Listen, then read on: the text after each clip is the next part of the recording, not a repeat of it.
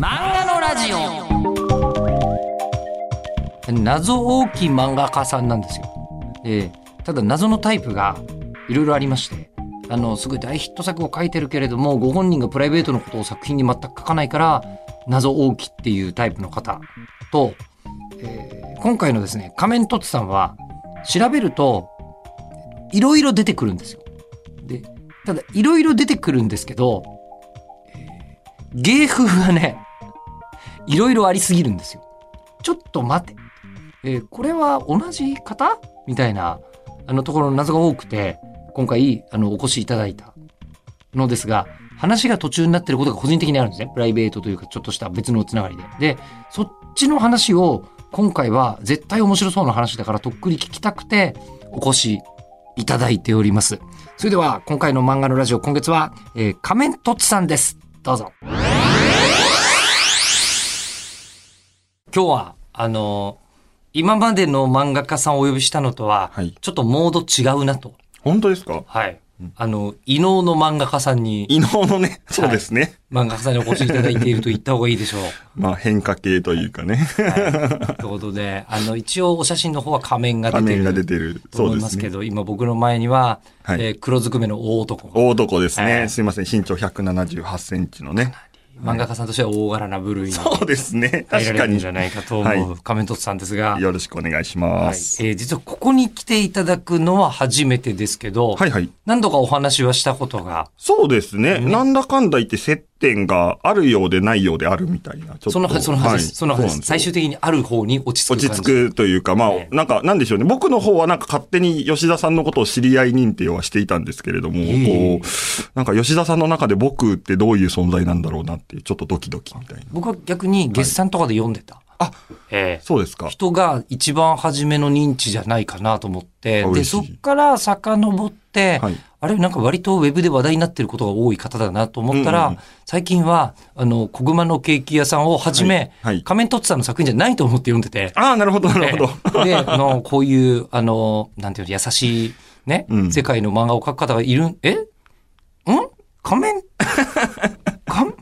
仮面凸さんってあの仮面凸さん、漫画家さんに、はい。どちらかというと生々しいレポートを、はい。えー聞きに行っていた方はい。が、が、なぜこれをっていう、えーポイントで、はいあのーなんですか、読者体験として、なるほど。はてはてってなっていた時に、えっと、一緒に末次由紀先生にお話を聞くみたいなあ、そうですね、ありましたね。お仕事もあり、で、その後、はいあの、スプリガンのはいポッドキャストを、はいはい。ネットフリックスさんの方のポッドキャストで、はい。やらせていただきまししたたね。時に、はいスプリガンファンの人を誰か、ディレクターと作家さんとでみんなで探して、いないかなって探したら、はいえーあの、仮面凸さんがめちゃめちゃスプリガン好きっていうのが、ねついこの間、はい。ねで、ついこの間聞いて、そうです。あの、その話はネットフリックスのポッドキャストではい面白いんでぜひ聞いてほしいんですけど、ぜひぜひ。えはいあの、かなり高校時代こじらせていたんだそうなんですよね。やっぱり漫画家すべからくこじらせてはいるとは思うんですけれども、はいはいまあただ僕はこう2枚上手ぐらいにはこじらせていたので、本当にもう昔の mixi とかはちょっとね 直視できない。本当に。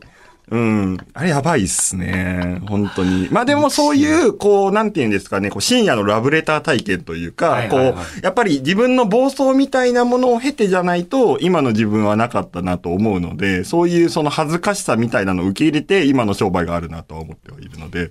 大事なことだなとは思ってます。なので、えー今日順番でお話聞かせていただこうかなと思って。ぜひぜひ。えー実はここまでにカメントツさんとの間で、え、ちょっともう少しそこっていうのが結構いっぱいあるんですけど、ああ、な、全然そこ掘り下げないままここまで来てる。本当ですか？なんかウィキペディアを読めば大体わかるような気がするんですけど、何、何がわかんないんだろうな？ちょっと僕もこの。間も、あの、こうはいスプリガンのこじらせ体験のディティールとかは、はいやっぱり直接聞かないと分かんなかったんで。あ、本当ですか？ええまあ確かにね。あっちで聞いてもらえれば大丈夫ですけど。そうですね自分でコーヒーで紙を浸して古文書を作っていた話あそうですね最高ですから。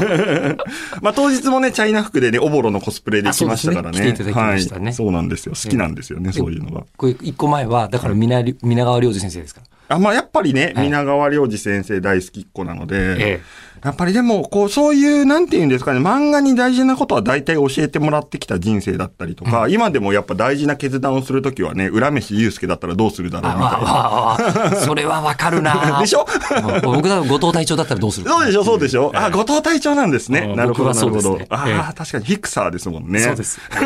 まあそういう決め方で生きてきてる。私はでも1975年生まれなんで、はいはいはいあの、それ後藤隊長をうんうん中学生の時に体験し、今、後藤隊長とほぼ同世代になってる自あーわかります分に、うわおってなってるところではあるんですけど、はいあの、亀達さん1986年生まれなんで、86年生まれですでね。僕とはかなり、はいあの、世代的には違うわけですよ。何歳個以上10個ぐらいですね。はいそうですね。で、はい。そうすると何が一番違うのかなと思った時に、はいネット体験が違うんじゃないかなと思ったんですよ。それはでかいですね。はい僕らの世代でやっぱ何が一番大きかったかっていうと、そのレ、幼少期の、その、体の成長とか心の成長とともにインターネットが大きくなっていったっていうのは、すごくあって、はいそれこそ僕が小学校1年生の時とかに、Windows 95の大ブームがありまあして、そうそうか、そうですよね。そうですね。それぐらいにあって、で、だんだんだんだんパソコン通信からインターネットっていうものがどうやらあるらしい。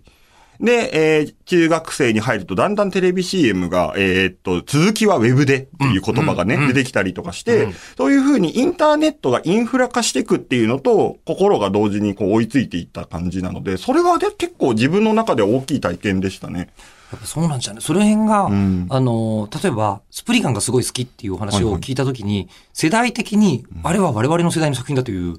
イメージなわけですよ。うん、なるほど、なるほど。で、10年前の作品に追いつくのって、うん実はそういうアーカイブ的なものがネットで情報を調べられてるから、たどり着けんじゃないのかなみたいなこともちょっと思ったんですよ。あ違う可能性ももちろんあるんですけど。どうなんでしょうね。そのアーカイブ化っていうと、もうちょっと僕が大人になったというか、ある程度その物心ついて高校生とか大学生とか、それこそウィキペディアみたいなものを使い始めたのって高校生、大学生ぐらいだったと思うので、スプリガンとかを読んだ頃とかはどちらかというと本屋さんで本を見つけるっていう体験の方がまあ強かったたので、ギリギリ本屋さん体験もしてるし、そうですね。ネットで漫画を読むし、発表するしっていうのも両方するそうですね。のをリアルタイムで成長とともにしていた世代。そうですね。だから小学校1年生の頃とか、その小学生の頃とか、まだ趣味インターネットですが通用したんですけれども。趣味インターネット。そうです。あの、今ではね、考えられないですけど、ネットサーフィンが趣味の部類だったじゃないですか。やる人とやらない人がいるってそうです、いう世界でしそうですたからね。。そう。でも、やっぱり今となっては、まあ、水道、電気と同じぐらいの同じインフラで、趣味電気を使うことですって言わないみたいな話で。平賀源内レベルで。そうですよね。だから、平賀源内は趣味電気ですよね。趣味電気でしょうね。あの時代はね。そうですよね。だからまあそういうふうに、その自分のその体験みたいなものが切り替わってきたっていうところでは、だからもしもその、吉田さんぐらいの年齢だと多分その幼少期は本屋さんとか、そういうその物理的なアーカイブっていうものを大事にしてきたし、逆に僕より若い世代ってやっぱインターネットでアーカイブを見つけるっていう、ちょうどその中間の、なんて言うんですかね、川と海の中間の汽水域みたいなところで、こう生きてきたなっていう実感はすごくあるんですよね。なので、他の人たちとは違う生態系を持った漫画家さんとして、あそうですね。でも成長しちゃったこの世代はね、結構例えばこう、八代あずきくんとかちょっと近いんです八代。くんとかもそうですね。そうですね。はいだから、はいああいうちょっとトリッキーなプレイヤーが多いですね、この年代は。同世代の漫画同家さんは。世代の漫画家。それこそあの、八代あずきくんとかは、僕もやってたんですけど、あの、2チャンネルとかで、あの、はい階段とか書いたりとか、階段と怖い話。怖い。話です。そうとかを書いたりとか、そういう人に注目されるっていうことを、まあ、対価を意識せずに、その、作るっていうものをすごく学生時代とかやってた人だったので、だから、八代くんと話してると、あれ、あれ書いたのお前みたいなのが結構お互いにあったりとかしてえ。お互い仕掛けたネットミームがいっぱいあそうそう、いっいぱいあって、え、これ作ったのお前かよみたいな感じのがあったりとか、あとそれこそね、名前はあんまり言えないですけれども、同世代の漫画家さんとかで、え、あの階段書いたのお前とか、ええあの、あのコピペ書いたのお前なのみたいな感じで、そうなんですか？そうそう、結構ね、多いんですよ。それが、みんなが中学生ぐらいの時にやってたみたいな感じですか？そうです、そうです。へえ。中学生と高校生。でも、やっぱり、そのネットの、こう、実話怪談とか、実話のベースのやらかした話って、やっぱその、それなりに作ってたり誇張してたりするので、私が作りましたっていうわけにいかないんですよ。そうなんですよ。はあ。はい。あのーそうですね。そういうものが、あの、まあ、名乗り出ない理由だったりもすると思うんですけれども、そういう人は結構この年代多いですね。インターネットの海にこう餌をばらまくというか、なんか栄養価を上げてきた世代ですよね、なんかね。もう本当に、なんですか、ボトルに手紙詰めて 流したら、いつの間にかアメリカというか日本中に届いちゃってたみたいな。そうです、そうです。気がついたら海ボトルでいっぱいみたいな状態ですけど、まだこうね、何にもないところに投げ込んでるったっていう実感はありますね。そこいいねがあるわけじゃないし、ないしリツイートで何万でバズりましたみたいなこともないのに、そう。やってたという。そうです。だからもう、僕らからすると、もう今のこう1万2万リツイートよりも、その当時の学生時代の正直ワロタがやっぱりすごい嬉しくて、スレ伸びとる。スレ伸びとる、そうそう、自スレお願いしますみたいな感じは、やっぱりね、こうすごく楽しかったですね。はあ。そう、今となっては2チャンネルとか5チャンネルって、ちょっとこうね、あの、いわば、こう、アン、ね、イン、インターネットの暗部みたいになってますけれども、うんでも当時やっぱり2チャンネルとかそういうその掲示板みたいなものがメインだったので、本当に今のツイッターみたいに、こう、玉石混合というか、その人の生活があるっていう場所だったので、そういう意味では本当に僕ら世代というか、80年代生まれぐらいはやっぱりそういう人が多かったですね。え、電車男じゃないですよね？電車男ではないです ですよねね。はい、すいません。あのーそうなんですよね。今言った人たちの中にもしかしたら電車男がいたりするのかもしれないみたいな。ねえ、電車男とかね、あのーね、あの、暗黒コピペを書いてた人とかがね、あのーいるかもしれないですね。で、その人たちがプロクリエイターにになってるかもしれない、今なってる。かもしれない。面白そうなんですよ。そういうサブカルとのつながりが、今のクリエイターとのつながりが。あります、あります。だから、えーあの、あのね、なんかあの、あの、なんだろう、こう、中二病っぽいコピペでさ、母どうもみたいな感じでこう、なんていうんですかね。今だとこう、ちょっと物笑いのネタになるみたいなものを書いてる人とかがたまに、あ、お前が書いたんだみたいなのが結構出てきます。いや、これミュージシャンだったら、そういうボカロ P だった、米津玄師がボボカロ P だったみたいなので、ねもうそれはもうなんか、まあ、わかる感じもするじゃないですか。そうですよね。それとはまた別に、別にね。今は自分で漫画を作っている人たちの中に、んネットミームを生み出し続けていた人たちがいたという。そうそうそう。へーだからでも僕階段書いてて最終的に自分自身が何かしらの変調をきたしたりするみたいな感じの終わり方をすると、まあ後味の悪い感じで終わったりすると、まあ今僕がここにいるのがおかしかったりするわけじゃないですかそこりだっていう部分ですよ作りですよね。よねやっぱ誇張してたりとあかー、その、もう考えて作ってる部分っていうののおかげで、やっぱり、今、米津玄師に慣れてない理由はそこですよね。いや、でも、米津玄師みたいなもんだと思いますよ、もう。まあじゃあ米津玄師です。構造上そうです。構造上そうです。ね。でも、それは、あの、例えば、ね、ただ階段を書く方でも、はいおそらく伊藤淳二先生は、はいあの、ネットにミーム流してないと思うんですよ。稲川淳二です。あの、渦巻きとかの。あ、渦巻き、ええはいはいはい。ええとかは多分、あの、こう、プロの漫画家さんだったと思うんで、うんもうネットがこう、そうですね2チャンネルが上がってきた時に、プロの漫画家さんでわざわざネットミーム仕掛けた人はきっといないと思うんですよ。ああ、でも確かにそうだな。なんかやっぱりその、クリエイターでは当時なかったので、そういう意味ではこう、なんて気軽だったし、その自分のその小手先って言い方は良くないかもしれないですけれども、すごくリラックスして表現できる場所だったし、まあもちろん幼かったしっていう意味では、すごく自由な空間だったなっていうのは思いますね、当時の。結局クリエイターも技術はもちろん、ベテランの方には絡まないかもしれないけど、アイデアの種だけの勝負だったら、それで現役中学生でもいいわけじゃないですか。そうなんですよ。そうなんですよで、。そこで勝負してて、で、その勝負が勝ったか負けたかはスウェッドの伸び方で勝負していたってういう、ん、そうなんですよね。人たちがいたっていうことに僕は今初めて気づきました。うん。はそうなんですよ。だから、やっぱり、そういう意味では、その、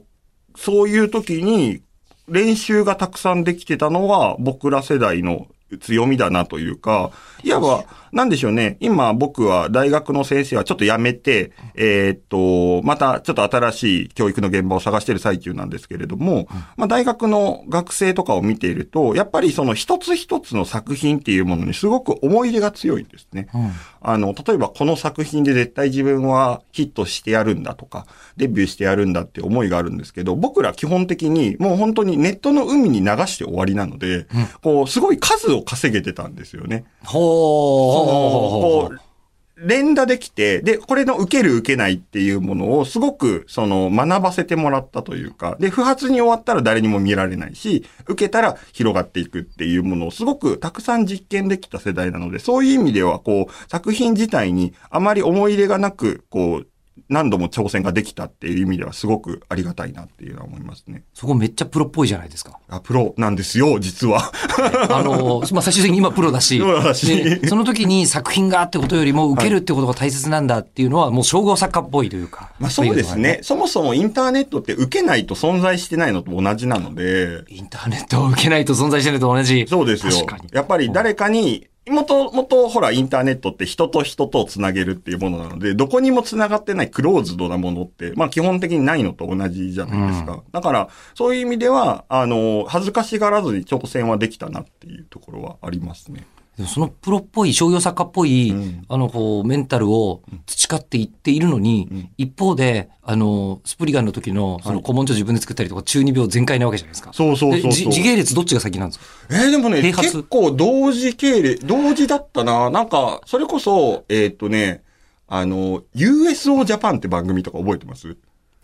かすかに昔にさど、、90、2000年代ぐらいにさこう、なんだろう、インターネットのリサーチとか、はい。現実のこう、ね、あの、不思議なこととか、えね、あそういうものをこう調べるみたいな番組がすごく流行ったんですけれども、いわばこうデジタルと、えー現実の境目っていうものがちょうど曖昧になってきた時代だったりもするので、そういう意味で、あのーインターネットであるか現実であるかっていうものが曖昧になってきた最初の世代だと思うんですよね。うーん。だから、あんまりね、これが現実なのか、インターネットなのかっていうものを意識せずにやってきたので、そういう意味ではね、なんか、あの、楽しくやってたらいつの間にかこうなったみたいな感じはありますね。ほーうんネト銃。ネト銃そうですね。あの、現れてみんな、うんなるほど、リア充に対してネト銃。まあ、それでも十分だよねって人たちと、そうそうそうその気持ちはもう全然リアルにわかるってことですあるし、でもこう、なんだろう、こう、リア充爆発しろって言いながら高校時代普通に彼女いたりとかして、なんかそれなりに現実は現実で充実しつつ、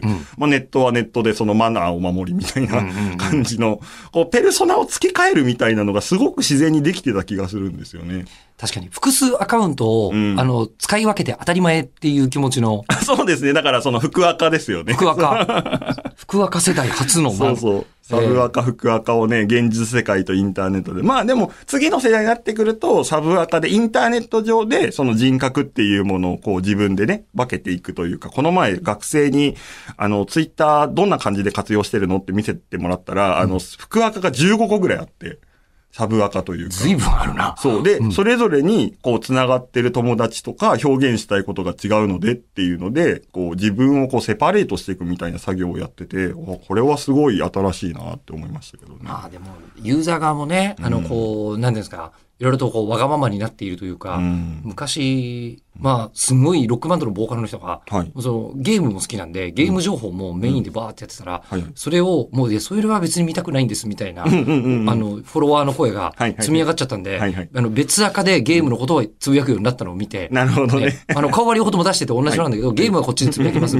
みたいな話になってるのを見て、いますね、声優さんとかでね、あの、遊戯王カードめちゃめちゃ好きな人とかね。そっちはそっちでいいっていうふうに、これもうユーザーのというかフォロワー側の力で、あの、どう考えてももう神様側というか、うん偉い側の人がこうなるんだなと思って。確かにね不思議な時代。私はブルーアイズホワイトドラゴンの話は聞きたくないんだよっていうね。そうそうそうそうそう、そう、そうなんですよ。あるなっていう。まあでもそういう意味では確かに今ちょっとやりにくくはなっているなって感じるのは、やっぱりその小熊のケーキ屋さんのね、話をさっき言ってもらったんですけれども、今のメインターゲットは確実にその、まあ言い方はもうちょっと語弊があるかもしれないですが、ゆるふわで癒し系でみたいな漫画を求めてきてくれてる人がいると思うんですけど、でも自分の中にはやっぱこう黒い、後ろ黒いというか、その暗黒な部分は確実にあるわけですよ。でも、その自分の中のそういう暗い部分とか、ドロドロした部分っていうものを求めてない人もいるときにどうしたらいいんだろうっていうのは結構悩みますね、そのあたりは。そう、そこの話とかも、後ほど聞きたいとは思ってるんですけど、これ順番でいきましょう。いきますか多分、中学生時代がもうすでに面白かったんですよ。え ーえースプリガンにはまる一方で、はい。えーネットとにらめっこして、にらめっこして。えーもう、なるべくバズれバズれと。そうですね。の言葉はまだないでしょうけど。うん、そうです。バズれはなかったですね、確かに。そうですね。多分、すれ伸びるっていう言い方だったでしょうね。うん、受けたなとか、そういうのですよねって。いうのが地元名古屋にいらっしゃった時。えそうですね。正確に言うと僕、愛知県の刈谷市っていうとこ出身なんですけれども、まあでも、刈谷市って言っても通じないから大体僕簡単に名古屋って言っちゃうんですけど、まあそんな感じですね。そんなにこう文化もめちゃめちゃあるっていう感じではないんですけれども、一番大きい、えっ、と、出来事としては、近所にビレッジヴァンガードができたことなんですよ。あ、そうだ、ビレバンってはい、愛知が発祥なんですよね。そうなんですよ。そっか。そう。はあ、え、え何歳ぐらいの時ですか？えっとね、それできや、できたのはね、えー僕が通い始めたの、ほら、ビレッジヴァンガードって最初子供の頃ちょっと怖いんですよ。なんかこう。怖っあ、ちょっとわかる。なるほど。はあ。できたのは、ちょっと、もうちょっとちっちゃい頃なんですけど、初めて入ったのが小学校6年生とか中1ぐらいの時で、ああ、アメリカのホラー映画みたいなイメージちょっとありますよね。そうそうそう、あの、んゾンビ映画のポスターが外から見えるように貼ってあったりとうんかして、あれは何なんだろう、きっと悪い人が出入りしてるに違いないって思ってたら、実はあそこがその文化っていうものを僕に教えてくれる、いわばこう、マサラタウンですよね。マサラタウンね。ここから全てのポケモンマスターはスタートするみたいな。スタートする。そう。はいはいはいそういう場所だったので、やっぱそこの出会いはでかかったなというか。ああ、うんまあ確かにわかる、うん子供というかまあ小中学生の頃にビレバンに出会ってしまうというのは、そう。文化に興味が出る人からすると、すごい体験ですよね。そうです。むしろそこしかなかったのでね、やっぱりそこで出会った人だったりとか、出会った本だったり、物だったり、音楽だったりっていうものに相当育てられてきたことは多いので、はあ今はやっぱビレッジヴァンガードってね、その、やっぱ実店舗自体は結構やっぱ減ってるらしいんですけど、本当に寂しいことですよね。それもはねうビレバン子だったんですね。ビレバン子でしたね、本当に。うん。だからビレバン好きすぎて、あの、高校生の時、バイトの面接で受けたら、あええの、バチバチに滑って、えなんで？落とされて、えで、その後、そこの落ちたビレバンでサイン会をやることになるんですけど、え すごい仇の取り方。敵いい仇を取れましたね、本当に。そうなんですよ。なので、まあそういう意味では、そういう出会いみたいなのもありつつ、で、まあそれこそスプリガンとか、ええ。ーっと、まあ、皆川作品だったりとか、あとはサブカル系漫画って言われる、あの、後に一緒に大学で働くことになる田中圭一先生とかもそこで読んだりとかして、おそうう。いうね、大日向剛先生とかはやっぱりそういうところで見つけて出会って、みんなビレバンっぽいですね。そうなんですよ。ねえで、最終的に僕の漫画もビレバンに置かれることになるのはやっぱ感無量ですよね。カンブリオでもその通りだと思います。そうなんですよ。あじゃあもうビレバン子として、うんもうあのメジャーとサブカルが横に並べられているということを気づかずにうん読んでるわけですよね、多分ね。そうなんですよ。あだからね、そういう意味では、あの、でかかったですね。当時聞いてたやっぱ音楽とかもビレッジヴァンガードで見つけたものとかがかなり多かったので、ん。でやっぱりそのビレッジヴァンガードってね、今ではこう、例えばショッピングモールに入ってるビレッジヴァンガードでちょっとファミリー向けだったりとかね、雑貨屋さんの毛が強かったりするんですけれども、やっぱりそのビレッジヴァンガード発祥の地なので、濃いんですよね、すごく。うんもうすごい、例えばこう、何に使うかはよくわからない、店員さんも何に使うかよくわからないものとか普通に売ってたりとか、知ったりとかね、そういうのが結構あったりとかしたので、あと、やっぱりビレッジヴァンガードの良さってアダルトグッズが置いてないところだったりするんですよね。置いてないところとね。ないところ。はいはいだから、こう、いわばこう、子供が入れないというわけではないっていう、その間縁の広さを維持してくれるみたいなところは結構あって、それは良かったなというか。確かに、うんそういえばそういうギリなラインはあるんですね。そうですよね。あだからそういう意味では、こう、大手を振って、まあ一応本屋さんっていうね、うんうん手出し、あの、図書券も使えたから、んまあ親戚にね、図書券もらったら、そう、ビレッジヴァンガードに行くっていう流れはあったので、だうん。からそういう意味ではね、すごくお世話になったなという感じですね。じゃあもうそこで、